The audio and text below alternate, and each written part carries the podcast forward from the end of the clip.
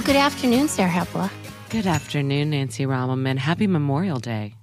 Oh, that's right. Happy Memorial Day. Yeah, actually, I'm funny. I went to church for the first time in a long time yesterday, and it was mm. really wonderful, actually. And ran into my friend Liz Wolf there with her baby and got to hold the baby during the service, Catholic service. And was actually really wonderful. It was really, it was surprising and unexpected and, um, and a beautiful day to, uh, to well, my understanding of this holiday is it's the day that we remember fallen soldiers like Logan Roy, um, uh, Kendall Roy, Roman Roy, and people that we have lost in battle.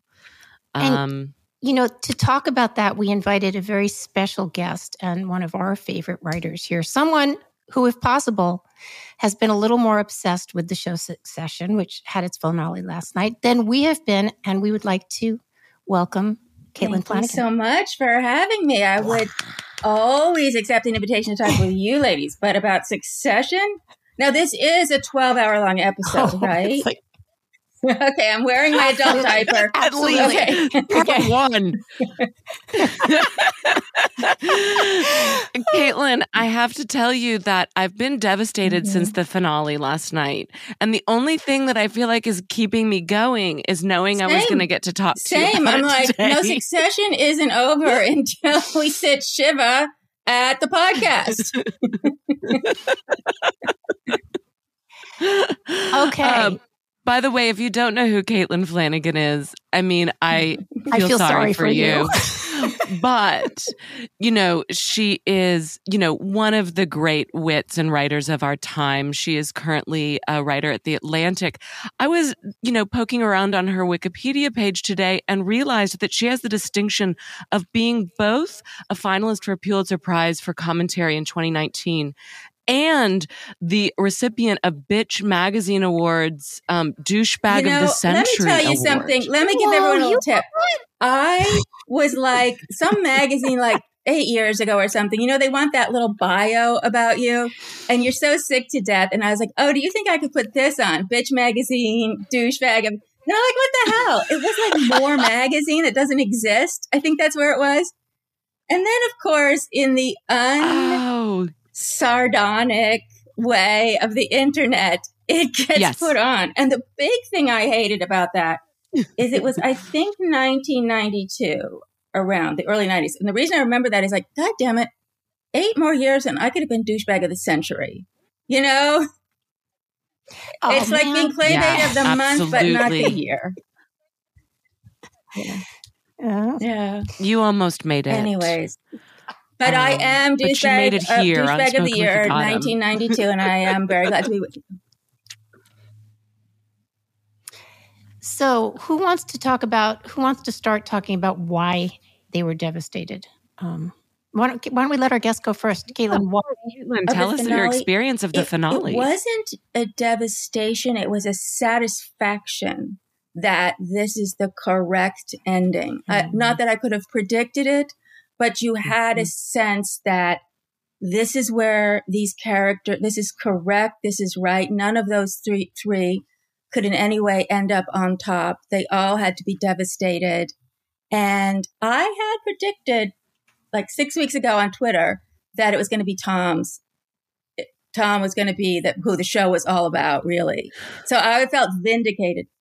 I said it on Twitter. I'll find that? it on Twitter and I'll What made you say it. that? I think it was like six weeks ago maybe four. I'll find it because it suddenly occurred to me he's, in a sense, who the show is about in terms of corporate America. Like he, mm-hmm. when he was said he was the last season that he was willing to go to jail so Logan wouldn't have to for that. I was like, okay, that's an mm-hmm. estimable, it's just so to speak, like that's a significant character trait. It's like he's the guy who kissed the butts, buried the bodies, have handled that cruise line death situation. Um, he's nasty. He's obsequious. And then when he makes that turn, if he doesn't, um, you always said, if he doesn't get the Emmy, there's no justice. But um, that when he makes that turn so subtly at the end of the episode, where now he's the boss and everything is dropped Mm-hmm. his sort of obsequious, his preening, his sort of trying to step closer to the most powerful person in the room. Mm-hmm. he's the most powerful person. And he's just very, he's just, you know, thank you, thank you. He says to people, he's fully, he's not one of those people who was not, couldn't handle this new power.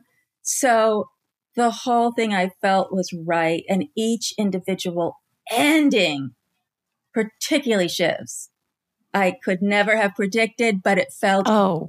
Inevitable.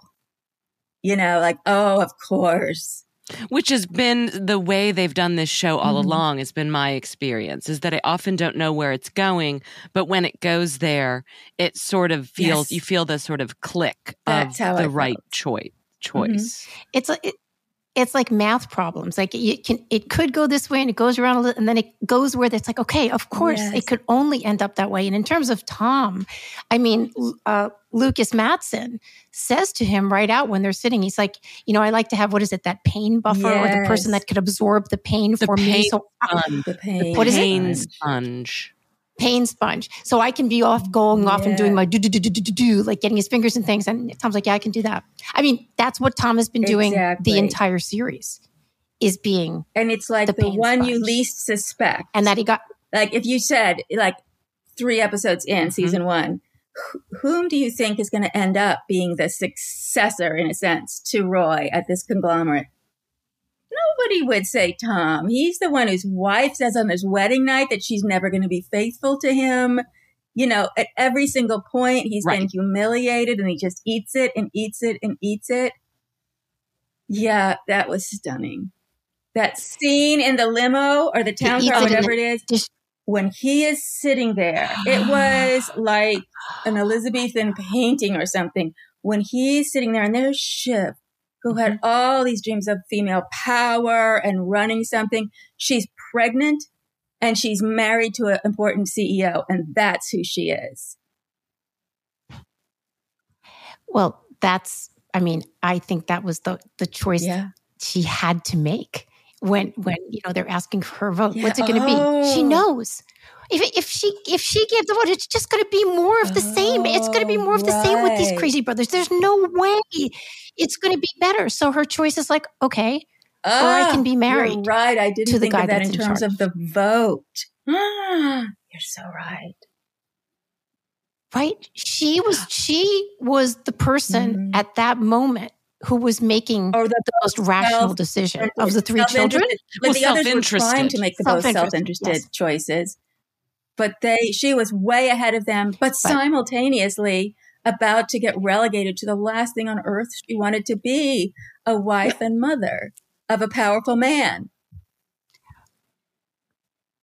There have been a lot of clips floating around the internet today, and one of them that I saw was her mother, Caroline, saying to her in one season, you know, Yes. I never oh, should have had children, which is which is a mm-hmm. devastating thing yeah. to tell your daughter, right?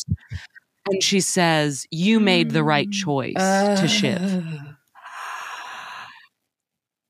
Can I some say- people some people just aren't meant to be a mother. Mm. And to see Shiv come full yes, circle to becoming yes, her mother at the to end. being just the appendage to the head of ATN, Royco, whatever the hell the ultimate parent of this mm-hmm. company is.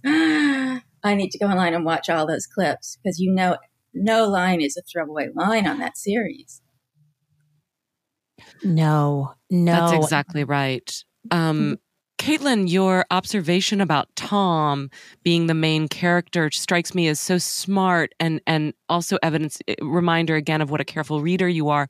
But a similar um few uh, like passion took over the internet but applied to I didn't Greg. catch up on Did you Greg. did you I'm notice like, that, that? When I read been... it, I was like, ooh, and then I was like, no, this chicken. There's no way you can't have There's the no total buffoon.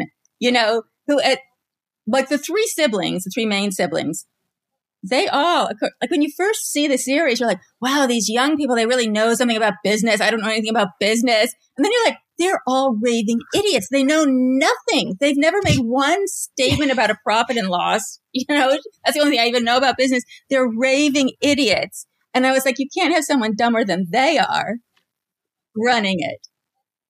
Well, also, their father said to them, he's like, I love you, but you're not serious people. And this is, you know, self evidently true. But also, like, if you remember um, in the in the finale, you know, every time either um, Kendall or Roman is in a room. Oh yeah, that's a great decision. Let's just do that. Let's just do that. I mean, it changes like like every second. And then when Lukas Matsson realizes that this phone, he walks into that room. Go, go, go, go! Get on those phones. Get on those phones. Like you can see, this is someone Right. who is a grown up. Or Right. sociopathic as he might be, but this is how things get done. Those children, I mean, besides the fact that they're they're actually physically I you do. have you have Mhm. siblings, A don't you, big Caitlin? You have brothers? Did you okay. No. When we were little, I mean, I actually physically wrestled with Mhm. my brother. Oh, You get yeah. in fights sometimes. My big sister get broke my nose each once, and hair she's like my favorite person in the world. Okay. Like you actually physically clamor. I don't know if you did that with with your brother, Sarah, because he was quite a bit older than you. No, he would have gotten in trouble for that. Right. But y- I went back and watched a, f- a couple of the first episodes um, from season one, and there's a scene where Shiv and Roman are actually like wrestling on the floor, fighting each other. And then in the last, in the finale, you've got Roman and Kendall doing this. These are children. These are children. And so, yeah, none of them. But I will tell you why I thought I was Okay. seduced for a minute about Greg and the possibility. First of all, he was such a Yeah. kooky character when he came in. I thought, okay, why is this Right. why is this person here? And I thought, wow, isn't it going to be oh, wild if did? he winds up in charge? And then it, yes, it's like he's such a goofball, but Yes. also his his grandfather Right. who was very powerful and who knew all the Yes. Machiavellian things going on behind the scenes and other people taking themselves out of the picture. I thought, uh-huh. I don't know. That's interesting. Maybe he will. But Although the grandfather loathes yeah, the but- and- corporations, like maybe it'd be the ultimate fu to the company. You're Yeah. getting True. Greg. yeah, you know, there was one moment in So season I- one. Ooh, who has someone? Li- oh, you live in the city. that's me. I do, and I live next door And to a where do you fire live, uh, fire department. Oh, good. So I we're, live in we're sort of Dallas. scanning the country's reactions here. We are Um, yes. Yes. Yes. yes. right. You're in Los Angeles, actually. correct? right. Um, Yeah. it's so good. Pasadena. So oh, I love Pasadena. there was this incredibly Mhm. moving moment. I'm pretty sure it's in season one, and I had thought at that point, oh, that's the story of this show. Never paid it off, which is that at one point Roy gets so angry he hits Roman, and instantly Kendall stands up between them, and I'm like, okay, that's the core of this show. That Kendall is goofy and underselling and nasty Mm. as he is, he's the one who protects these other two. No, not not so. Oh, That- so I thought that this show was going to be a little bit Mm. like The Godfather in that it was going to tell the origin story of Kendall stepping into the role that he thought was his from the first said episode. That to me, who was watching And- it. Godfather Two, they compared it to. Godfather. Yeah, yeah. I mean that that even though Kendall was so woefully unprepared in the first season, and we watch him sort of make his strides and then you know Mhm. kind of punch his own face, that that we had watched him sort of step up. There had been, you know, and, and there was a little bit of a drumbeat this season because he had the corporate, Yes, the yes, Living yes. Plus um, presentation that went so well.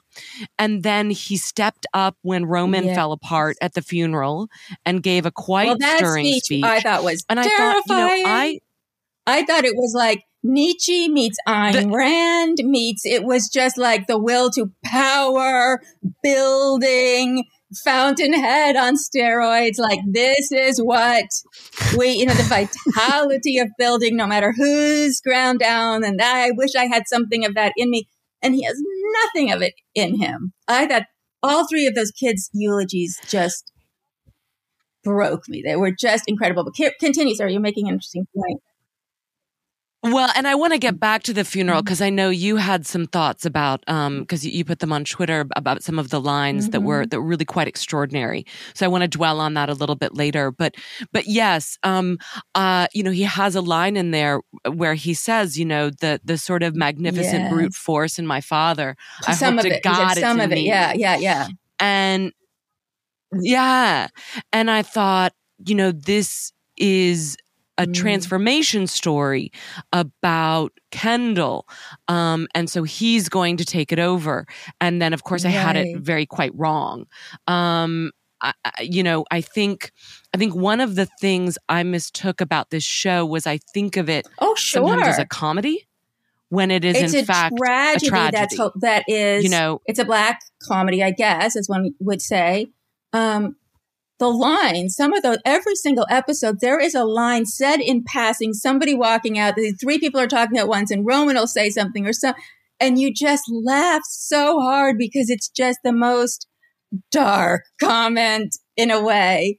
And yeah, I think it's both. I think it's definitely both. And what's better than that?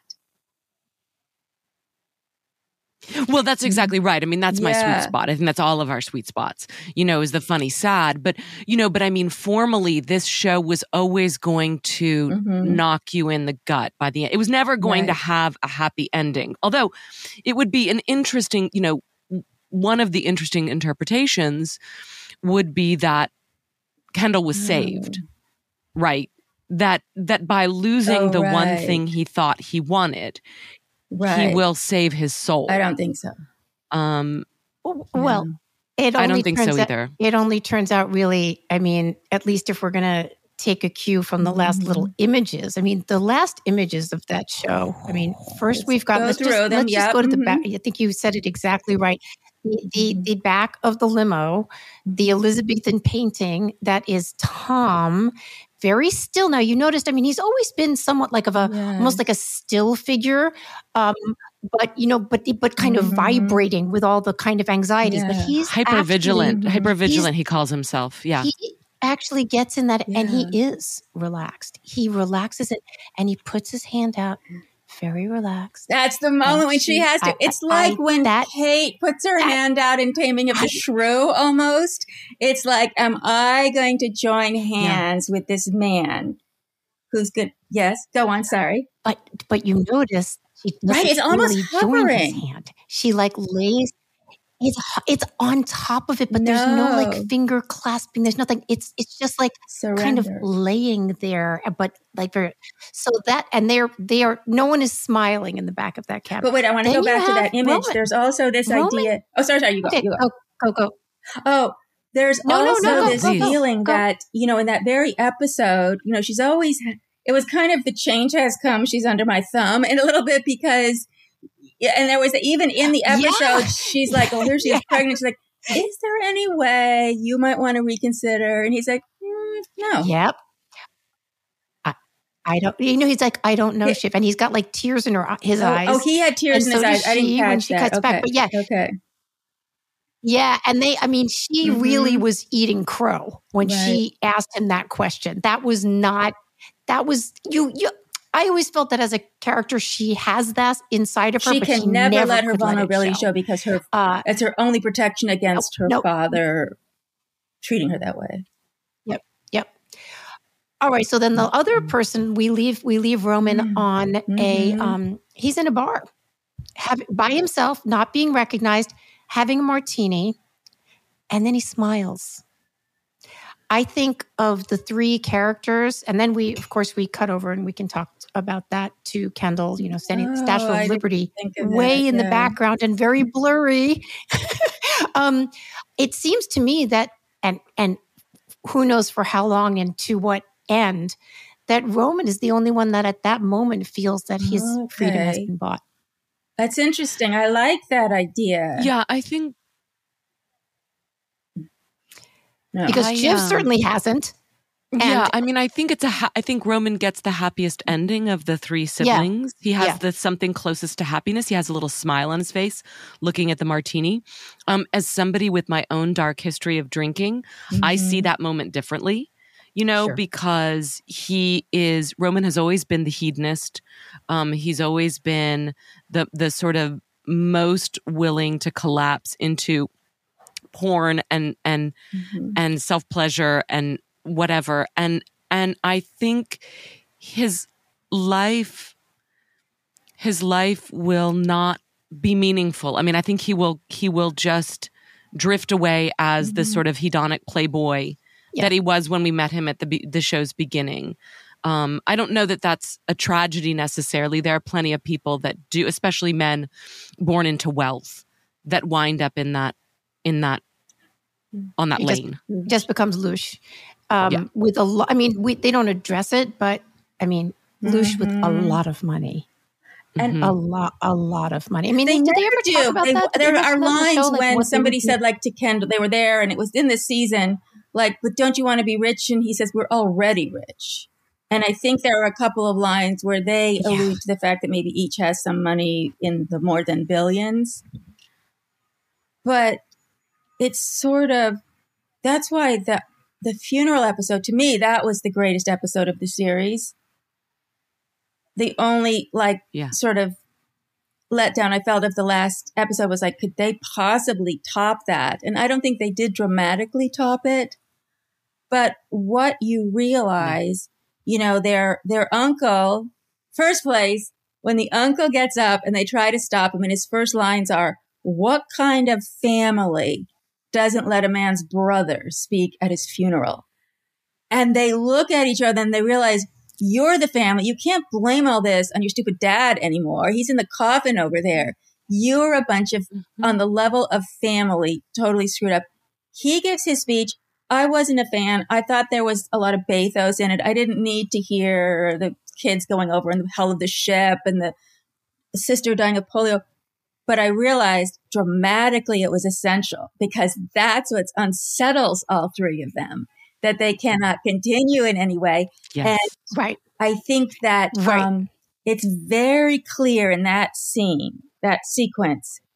It just was so clear like, they don't really want power. They don't really want money. They don't really want prestige. All their lives, they've wanted one thing, which is for their father to love them. And he doesn't love them. And it's that thing, Yeah. you know, when you go to a funeral, whatever unfinished business with your parent, that still, even if you were an adult and they were a zillion years old, you maybe still thought there was going to be some resolution to this. This was going to be a story that had a, an ending where these questions were answered. And it's not. It's just the ending, period, paragraph, no more them. Hmm. And that whole part of your psychology that was built up to deal with the power of your parents is useless now. And so I just thought these are, that was the sobbing. With these three kids, you know, their mother's a harrod and a complete bitch. And their father, when Shiv, oh my gosh, hers was the greatest. Mhm. But when she tries to make it sound like a, a, a soft anecdote, an endearing anecdote, you know, we, we would play outside his door when he was working. And you thought it would be something like, I remember there was something about Obama once saying the little girls would go outside his office in, in the White House and he'd come out, you know, Yeah. he'd always come out and play with them. You thought there was going to be like, and then he'd come out with his, um, what do you call that? Like horse hound, horse tooth hound? That's kind of old fashioned candies from Scotland. And he'd give us each a candy and send us on our way. And it's like, and he'd roar at us. And you've never been so terrified as to have him roar at you when you realize she kind of realizes as she says it, that's not a happy thing from my childhood. Yeah. And when yeah. you're talking, I- when you're talking about um, people who you know have unfinished business at Mhm. someone's funeral with a family member, and you know it it eats at them, and these people are doing Mhm. it in front of the entire world, in front of the most powerful people in the entire world, who are Mhm. taking relish in the fact that they are not that they are crumbling. This is a very the the level of anxiety that I Yeah, I feel when watching this show, especially when Kendall would get up to do anything, any sort of speech he had to make. I was like, oh my god, oh my god, what's it going to be? Is it going to be a good day or a bad day? You know, they're just Yes. the pressure, the pressure that the writing and the actors were able to infuse into this show is I've never seen anything like it. And n- n- yeah, Mm. which is why Uh, we're all here talking about in it. yes, Join us uh, for the third strikes me that- hour that of Caitlin put Sarah, Nancy, and finger,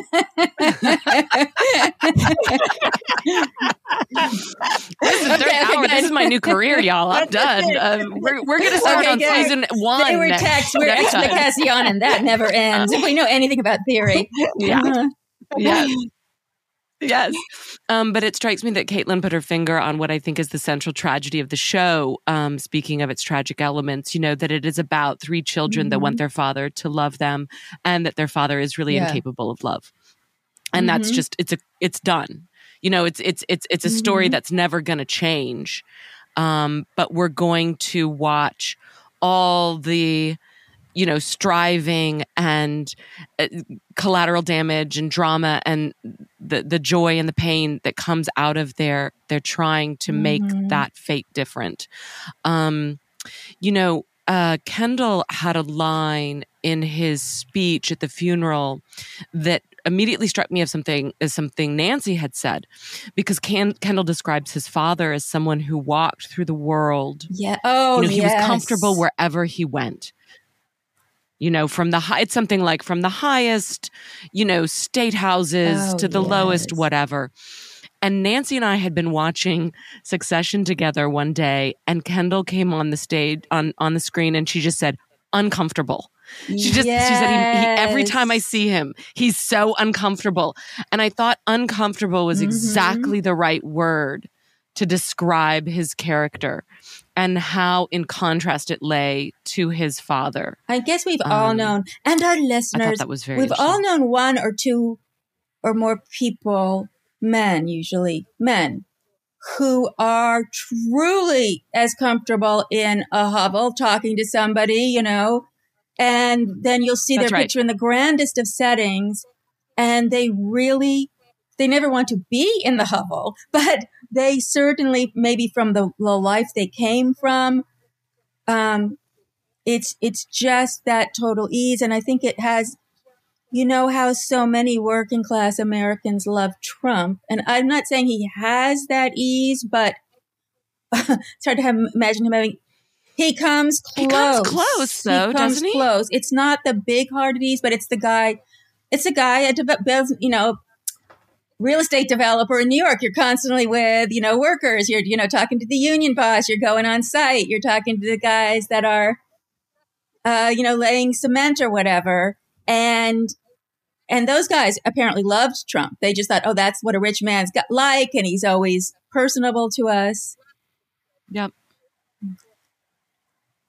Um, Michael Schulman uh, in the New Yorker had a really interesting piece on uh, Kendall Roy. He called him the fail son. Wait, was this the uh, nasty kind of a neologism, oh, about one word. Jeremy Strong. So, so Michael Schulman had written a profile of Jeremy Strong, um, like a year or two ago, that was quite that was controversial. Yeah, and this is not this is not that. And I actually okay, haven't that's homework that. for episode um, 27 of the current season yeah. of We Break Down Succession. yeah, we read it. yeah. we, we break exactly, down the critical exactly. reception to succession. Um, yeah. Reporters on reporters on reporters. Um, Caitlin, because you mentioned it, can you tell me why that was such a nasty profile? It I know was it was quite controversial. for one particular reason, which was that he and Jeremy Strong were friends and they had been friends at um, uh, the Williamstown. Is that what it's called? The theater, the one that's up at Williams College. Yeah, they had been yep. friends there. They had, you know, so there was an intimacy. It was that idea of, you know, we've all learned that no matter how nice a reporter is, they're going to fuck you if you give them an interview that's too personal, you know. But you have your yeah. friend, yeah. your real friend, the friend who really knows you, who yeah. knew you when you were in your twenties. You don't worry about that person as being somebody you think, oh, that's the person I'll finally give the profile interview to. And it just, of course, made merciless sport of the fact that Jeremy Strong is apparently this, um, you know, method actor beyond method actors, beyond method actors. Right. And, um, right. his idea of himself and his idea of the role. And it was totally nasty and everybody like that he had ever worked with. I mean, mm. big players. Um, Aaron Sorkin wrote a defense. Everybody I remember Aaron Sorkin. Him. Yeah. Sorkin writing in and saying, "Yeah, why? Why did this? Like, it was like, I don't ugly, want to be a part it was of this." Filthy, basically. and then I didn't know that they'd gone for another bite to Schulman. In other words, I didn't know the New Yorker was like, "Yeah, we like it. We liked that profile."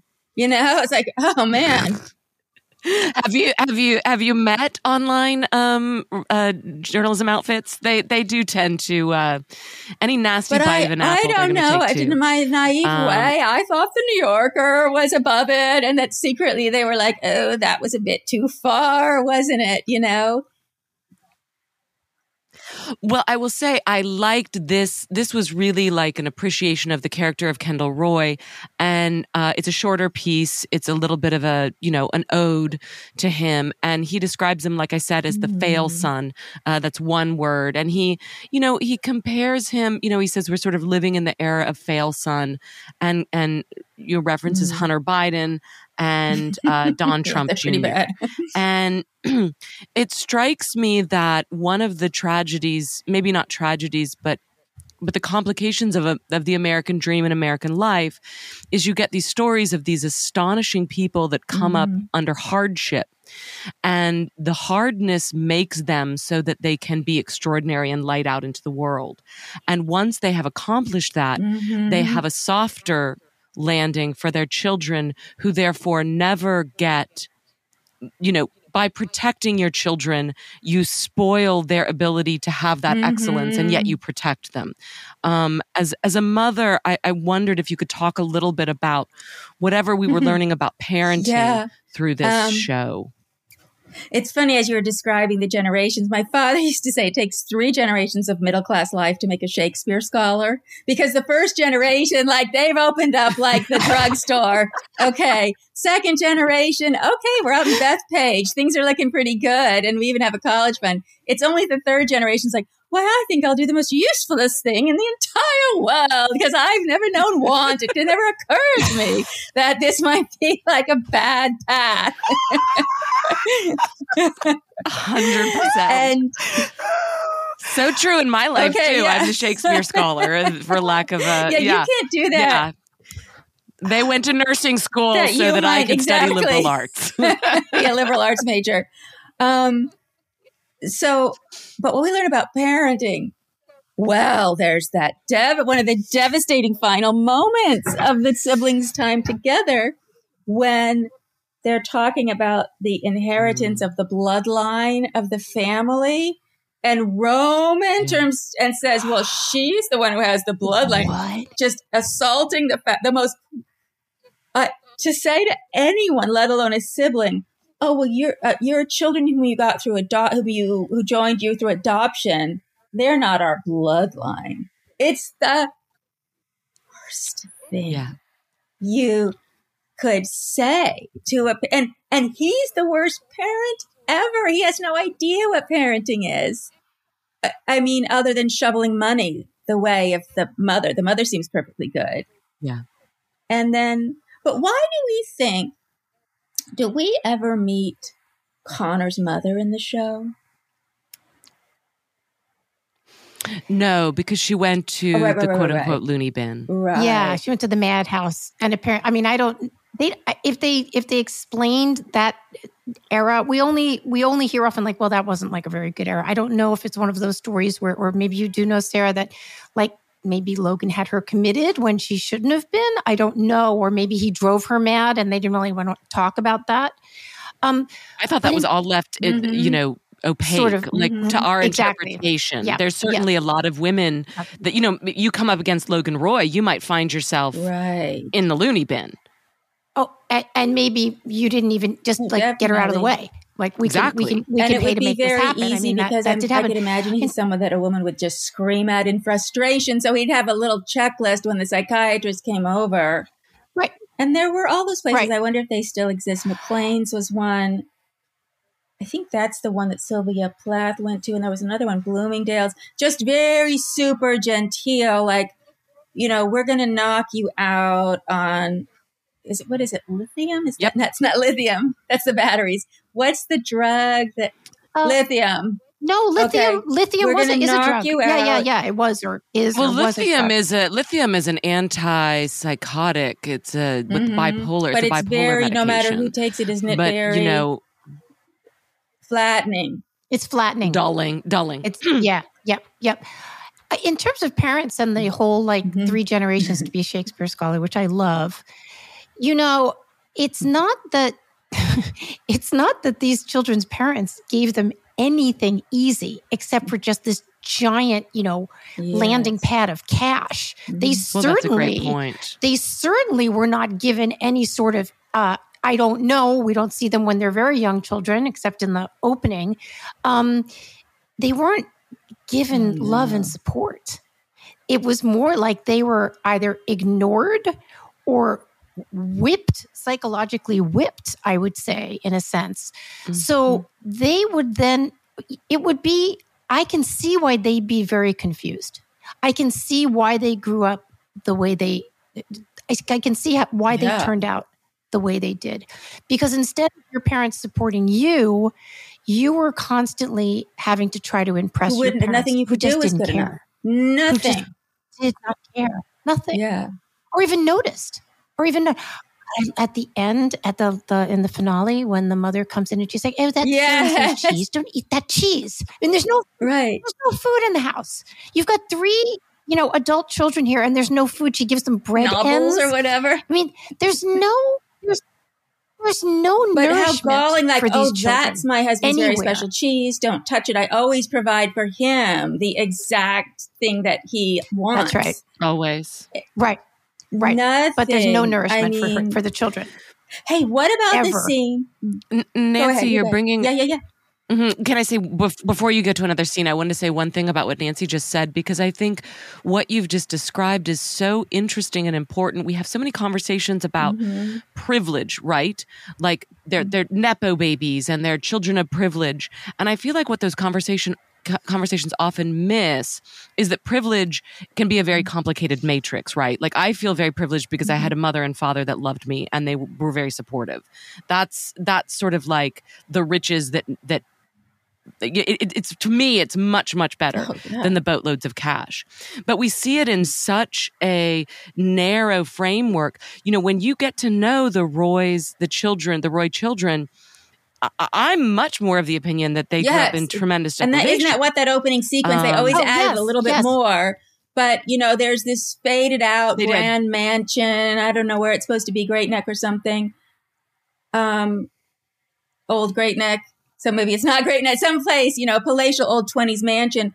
And they are at attention. They are dressed up. She's in her white lawn dress, and they're just looking nervously towards a father who could not even bring them into his, and he only kept them, obviously, versus sending them with the mother to hurt the mother. Oh yeah, absolutely. Yeah, and and I just I've always thought that the privilege conversation was was too shallow by 10. You know, um that we don't really talk about uh what it costs to be raised by incredibly powerful people. Um, I, I, was also, can I just say, um, slightly heartbroken by the story that Kendall told. I, I was really, I without knowing it, I became a Kendall girl. I didn't. That's how it happens when you least expect it. At the very end of the party, you're sucked in. Next thing you know, it's chlamydia, and you won't take your phone call. You've been reading my diary, but um, there was uh, I, I, I, this is again another story I haven't read yet, but there was some some story that was like all the girls oh, right. that want to fix Kendall Roy, and I was yeah. like, oh yeah, that sounds like me. Mm-hmm. This is this is definitely my type. Um, but when he told the story about being seven years old and being told mm-hmm. that he would mm-hmm. inherit this company. And then that it had been taken away. And when I realized that the entire season all four seasons was in fact yes, just a repetition yes. of that cycle. And it was going in to the happen biggest way possible, again. the final it way. It was yes. going to happen the final way. It was going to happen again. And it was going to be in our last moments. We see him yeah. in this devastation of realizing that he is, as he said, mm. a cog in a machine that fits oh, no oh, other I machine. I forgot that line. Yes. Oh, I did too. Oh, mm, Sarah. cog in a machine. Yeah. And it just took yeah. the wind out of me. I've yeah. always been a big fan of of I'm, I'm, not a big fan of Freud, but I'm a big fan of mm-hmm. of the repetition compulsion theory. You know the the idea that we're kind of pulled back oh, into the past right. to try to heal it's it. It's kind of like the repeat, eternal return, trying to master in a sense the past. of trying to heal what you exactly. not just re- Yeah. But there, yeah, there's a, exactly there's there's an mm-hmm. attempt to level up each time but what happens often is that you don't heal you actually yeah. just continue to slide back and it's a it's mm-hmm. an endless return and i felt like he was so stuck in that infinite loop and i just it hurt like i just that was for me yeah. that was the devastation of the finale was the human soul cost you know um of this i i always felt like kendall more than roman who was always a little bit you know def- so deflected in comedy mm-hmm. and and detached and shiv who was just so such a sort of survivor and and manipulative, you know, but Kendall seemed yes, tortured. Yes. Um and it just felt like he was staring into the yeah. maw of the rest of his life. This sort of it's never going to change. So anyway, I wanted to to make that point before we moved on from other things away yeah, from Yeah, that's so true. And I you know, I didn't of course I've always had a soft spot for a Roman who hasn't and when I and I mean the moment right, when he exactly. breaks down in the in the church, when he breaks down about his father and is just unable to say a word, that I just think that was the most powerful scenes of anything anywhere because it took four years of building for the audience to know what how profound that was.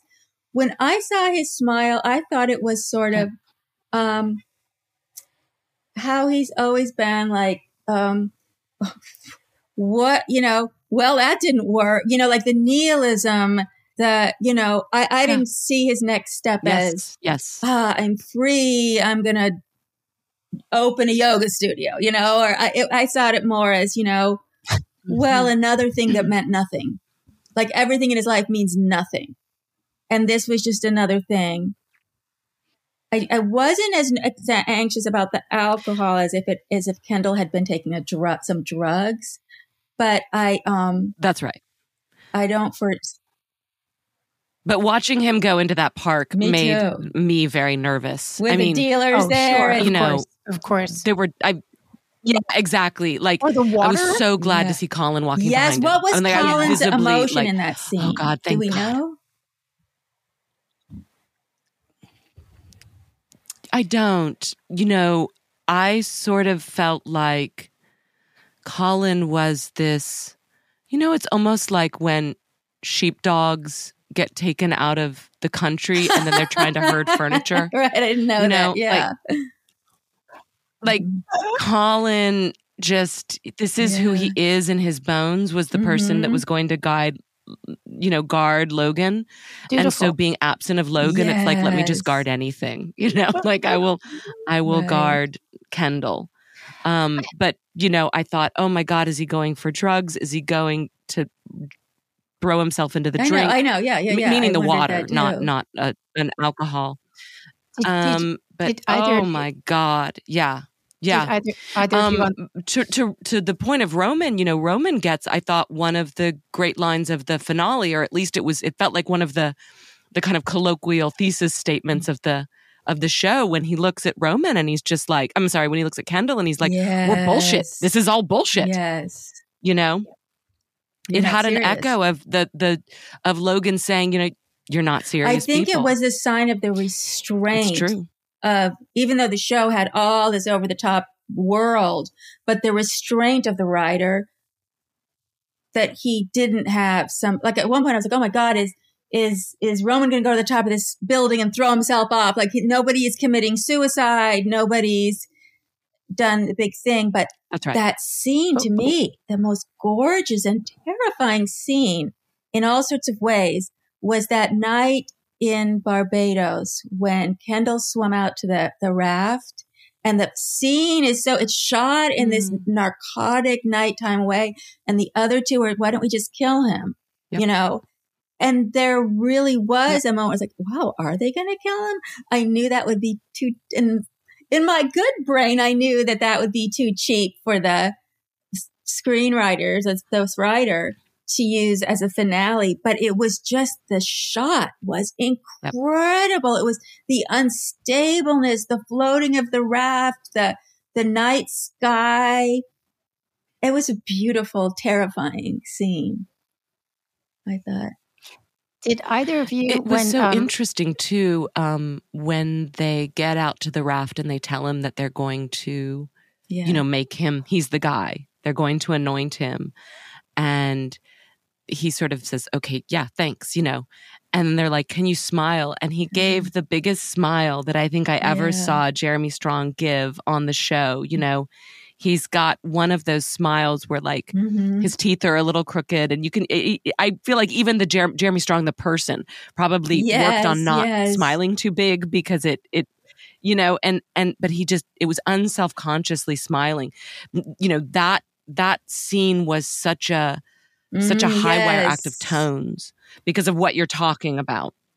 Uh the the the menace but then also the kind of light freedom that that, they, that they were united and that was the same tone then in the kitchen Um, scene where they're making that cauldron you know Yeah. where it's sort of like yeah it Fit was something like when you when there's a situation in which people are pretending to hate someone but they really hate someone like we're acting this way but then it kind of gets Yes. a little too out of control you know the reality seems out like oh yeah that is how Yeah. this person feels and it's going too far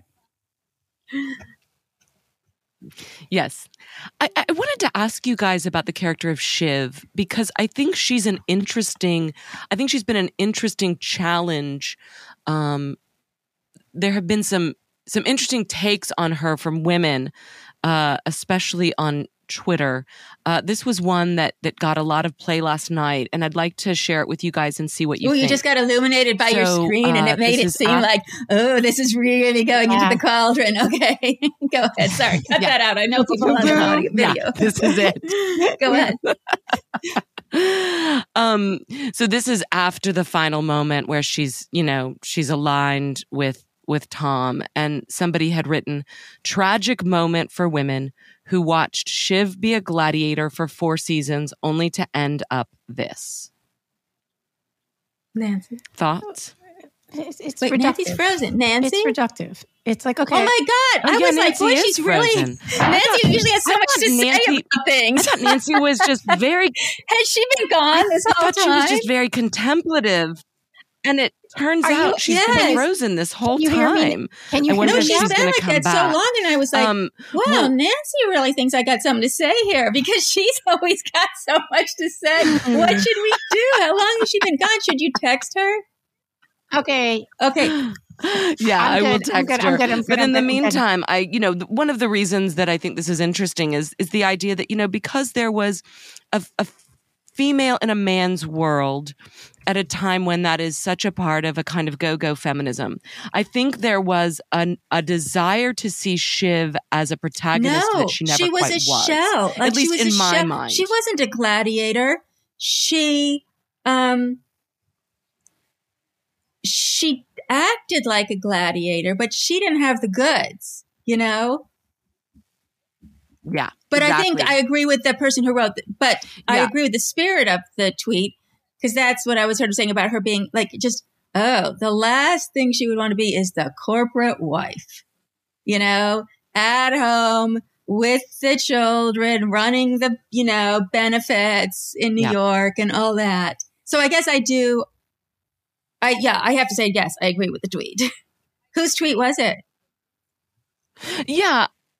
Um, you know, I don't, I didn't know the name of the of the woman uh, that wrote it. Um, I just saw a lot of people commenting on it, and and you know, I I think she is a gladiator in the sense that every one of those characters has been a gladiator. I mean, we have gotten to see uh, people in the foxhole. Hold on, just a second. I'm afraid.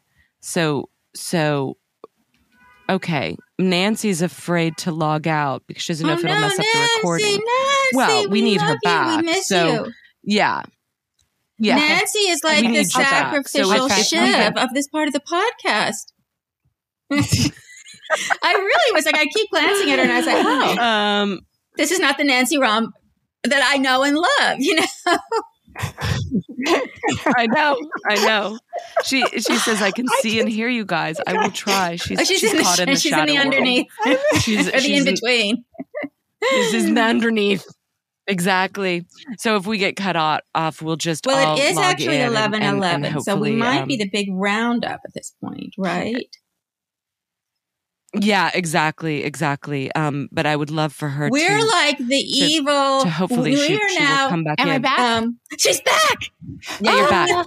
I actually, if I may, I was wondering why Sarah wouldn't. I kept like trying to say something, and Sarah's like, "Yeah." So anyway, I was like, "What the heck is going on here?" Hi, And I everybody. kept Okay, glancing at you, and we're it's back. like you'd be sitting there, and I was thinking, like, I don't think anything Sarah I said was that a direct transformational that Nancy's gobsmacked. I know. So, guys, I really don't know if the other record. I really, oh, I don't. Mm, we may have problems here. Anyway, we'll just have to see. Well, that would be very fitting as well. Uh-oh. All our efforts for naught. Yeah. So we we just had this fabulous conversation, and I I don't know. I don't know because it started a Maybe new recording just now, and I don't see the old one. That it So was just. Oh no! Now Oh. Sarah's stuck. it was just Oh no! There you Oh, are. no. Okay. What? I am? there you are. Oh, okay. Oh, no, I think I was actually just frozen. I think I was actually. right, you guys yeah. keep talking for a second. Um, go, Okay, go we'll just talk as I get a paper towel for the coffee I just Okay. spilled on the rug. Carry on. Oh, yes, of course. Um, Caitlin, I wanted to talk to you about the funeral scene, um, the the funeral episode. Like you, I think it was the climax of the show. I think it was one of the most beautiful episodes Oh, of television. Incredibly stirring, and and I I did not know they were going to beat the the episode where Logan died. right. You know. Yeah, it totally Um, beat that episode in every respect. In every It- it really because did. you didn't think for It the really whole of the series. Like Shiv, I'm on my hands and knees cleaning while I'm also trying to be on the podcast. um, it was a series where you thought you were never going. These people were never ever going to have a moment of self knowledge. For four years, none of those three kids had a moment of self knowledge, and hmm and then all of a sudden it's you know it's always some heightened moment almost the worst place and worst time that you have kind of a moment of self-knowledge. But it was and for shiv no one this was she's finally started telling people she's pregnant no one in her family gives a shit that she you know when you tell someone you're pregnant it's like such exciting news the mother's like oh i see and she'd even said you know, Shiv had said, always trying to be tough before the funeral. She's like, well, just to let you know, this is what I'm going to tell mom. You know, sort of expecting a big or dramatic or some kind of a response, and there's no response. And of course, Tom's response is, Is it you know, a mine? beat, and then it's like, is or not? It was just like, is this another? Is this just like another Which was thing real seen as doing? so like brutal another. by her and by some watchers. But I'm like, Shiv's capable of anything. Exactly. Exactly.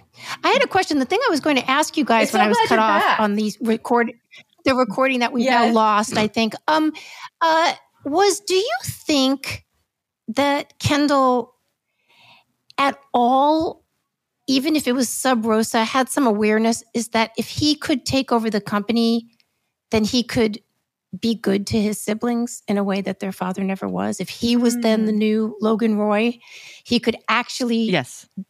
like show some a different kind of uh, care for his siblings. I did believe that. I did think he thought that. Like Whether that was Right. true or another not. Right. delusion of his, but at least But- one that was Yeah, because- high-minded Mhm. compared to the others. I mean, which doesn't really make sense because he doesn't really pay that much attention to his own children, and he certainly doesn't take very good care of himself, and he doesn't really make very good decisions. But there was just a bit at the end there, especially like that sweetness. I mean, really, the the only sweet scene we've seen with these three siblings was in the kitchen mm-hmm. last, you know, last night. I mean, they were just like, were but just even goofballs. still within were like they were when they an were edge. teenagers. There was an edge to it for the other two. yeah, they were- Nothing's ever just we celebrate your achievement. but they were actually really smiling. that's true. Like you didn't, you just really don't see that otherwise, where it's not with some other objective. Right. So, yeah, But to your point, Nancy, there the moment um, before the big conference where Kendall is in there with Roman, and Roman doesn't want to Yep. go in. Roman's starting to say like, "Oh, I don't Yep. want like he doesn't want to see Jerry." He's you know, I, and Kendall takes him in that Yes. hug. hug. Uh, was such oh, that weird an one where he's interesting clinging moment to him, because he's letting. on the eye, Uh. on his eye, on the on the wound. He's trying to open the wound. He's deliberately Un- opening that wound. But wound. I think he's going in and out. Of, 'cause Yeah. that was a great moment. I forgot all about that. Where you're watching it and you're like, oh, ew. Oh, like, what is he trying to do? Crush and Yeah. destroy. And I didn't notice that you're literally trying to open that wound. But at the same time, I think So I had a couple different interpretations because I also thought that Roman's falling apart was because Roman has such a hard Right. time accepting love. You know, Roman is somebody that has thrown him in in himself into danger and and punishment. I mean, we saw that at the end of the funeral episode where he literally walks into a street, you know, uprising and oh, gets that clobbered. wasn't that a great um, scene? you know, so it wasn't clear, un, unreal. I mean, but that was, and that was the literalization of this, of his own repetition compulsion. You know, where he is going to repeat the abuse of his childhood over Yes, and over. Yes, it was over like again. the last night in Um, so Versailles wasn't- of, you know, Marie Antoinette and Louis, the who is he, 14th, 16th? Yeah. It was just the ravelry have taken over the power. You know, I was a great scene too. Sorry. I thought he was going to die that night. Yeah. And and I thought it was possible he was going to die, but I thought they played it right. I mean, you know, just to get the shit kicked out of him. Um and but but in that scene, I yeah, I don't exactly know what all was being telegraphed because I went back and forth. Like I thought it was at, at first I thought, "Oh my gosh, this is this is Kendall playing the Mm. father. This is him stepping into the role because it's very reminiscent of the Ah. bear hug that his dad gave him at the end of season one. After Kendall has has accidentally Oh, killed yeah, someone, he has hug, come to his yeah. father on his knees, and and his father gives him a giant hug and says, Mm. "You're my number one boy." but I think the hug is twofold. I think it's I, think think, you're it's I am here to comfort you and imagine myself to be the patriarch, but I'm also going to not really cut you off at the knees, but I'm going to physically hurt you right now. I'm going to open up this blood so you're vulnerable. And it's also another indication of what we started talking about how they're really children in some ways. Like they physically instead of like mentally, they don't they don't have the proper mental gymnastics to be able to uh, conquer someone, but they can physically do it. So he's going to open a wound. He's going to put him in a headlock. They're going to tussle on the floor while during the biggest deal of the year in America, they're going to mm-hmm. actually physically get on the floor and start beating each other because they haven't really they haven't really gained the maturity No. in some ways And that, that they're to in that do glass anything but wall and everybody's looking in. It's like, exactly everybody's watching. Oh. God! it's like Ken- Kendall, I don't think this is going to go well for you. Yeah, and it's sort of like an emotional retardation. Mhm. They just were not allowed to bloom, oh, no. but they had to grow up and they Mhm. had to be in public and they had to pr- maybe do all these imaginary or these possibly great things, but they just can't. And Shiv is right then. Shiv is right to say, no, you can't do Yeah. this. Yeah, that's great. I when she experienced says, that "I don't think um, you it- can," that was a great line because we're all thinking the same thing. You can't run anything. You can't do this. I I that was the first moment that I sort of felt out of sync with what the show was doing. I I was like, this was too abrupt. I didn't know like why. Why we needed we were missing a scene or something like that. Um so it I it it, it came around the idea of oh, I mean, because personally I don't think she said no because she thought he couldn't run it. I think she said no out of a self-interest because she wanted to be aligned with who was going to be running it. I think she couldn't bear mm-hmm. watching him win. Oh, you know. Uh, the idea that Tom can run it any better than yeah, Kendall, I, I just don't believe. Well, I have to Oh, now see, I- I- out I- of You know, wonderful so- podcast because I have to. do some Okay, And I want to just say the one thing I want to say is I don't know why I pronounced the name Marie Antoinette as though I was on PBS introducing Masterpiece Theater. I don't know why. Sometimes very fancy people will break in Many with like people. sometimes you're like, oh, that's the way you're supposed to say that. I don't even know if that was the way I was supposed to say that. So please, everyone, if this podcast does exist and does enter the airwaves, I We will humbly apologize for Marie Antoinette. Marie Antoinette. Marie. So this was too much Antoinette. fun. I was very, I was as excited because I think you defaulted to your original state because you were like actually like um cleaning up and you weren't sort of, you know, you, it was just sort of like off the top of your head. You went into this. Well, it was sort of like a PBS Jane Eyre. Masterpiece I may Theater thing. small and plain, but damn it, I have an education. Okay, well, we're gonna actually uh, stay with us a All second. Caitlin. I'm gonna I'm gonna pop this off, and uh, Sarah, I'll see you in a few minutes. Okay, hold on.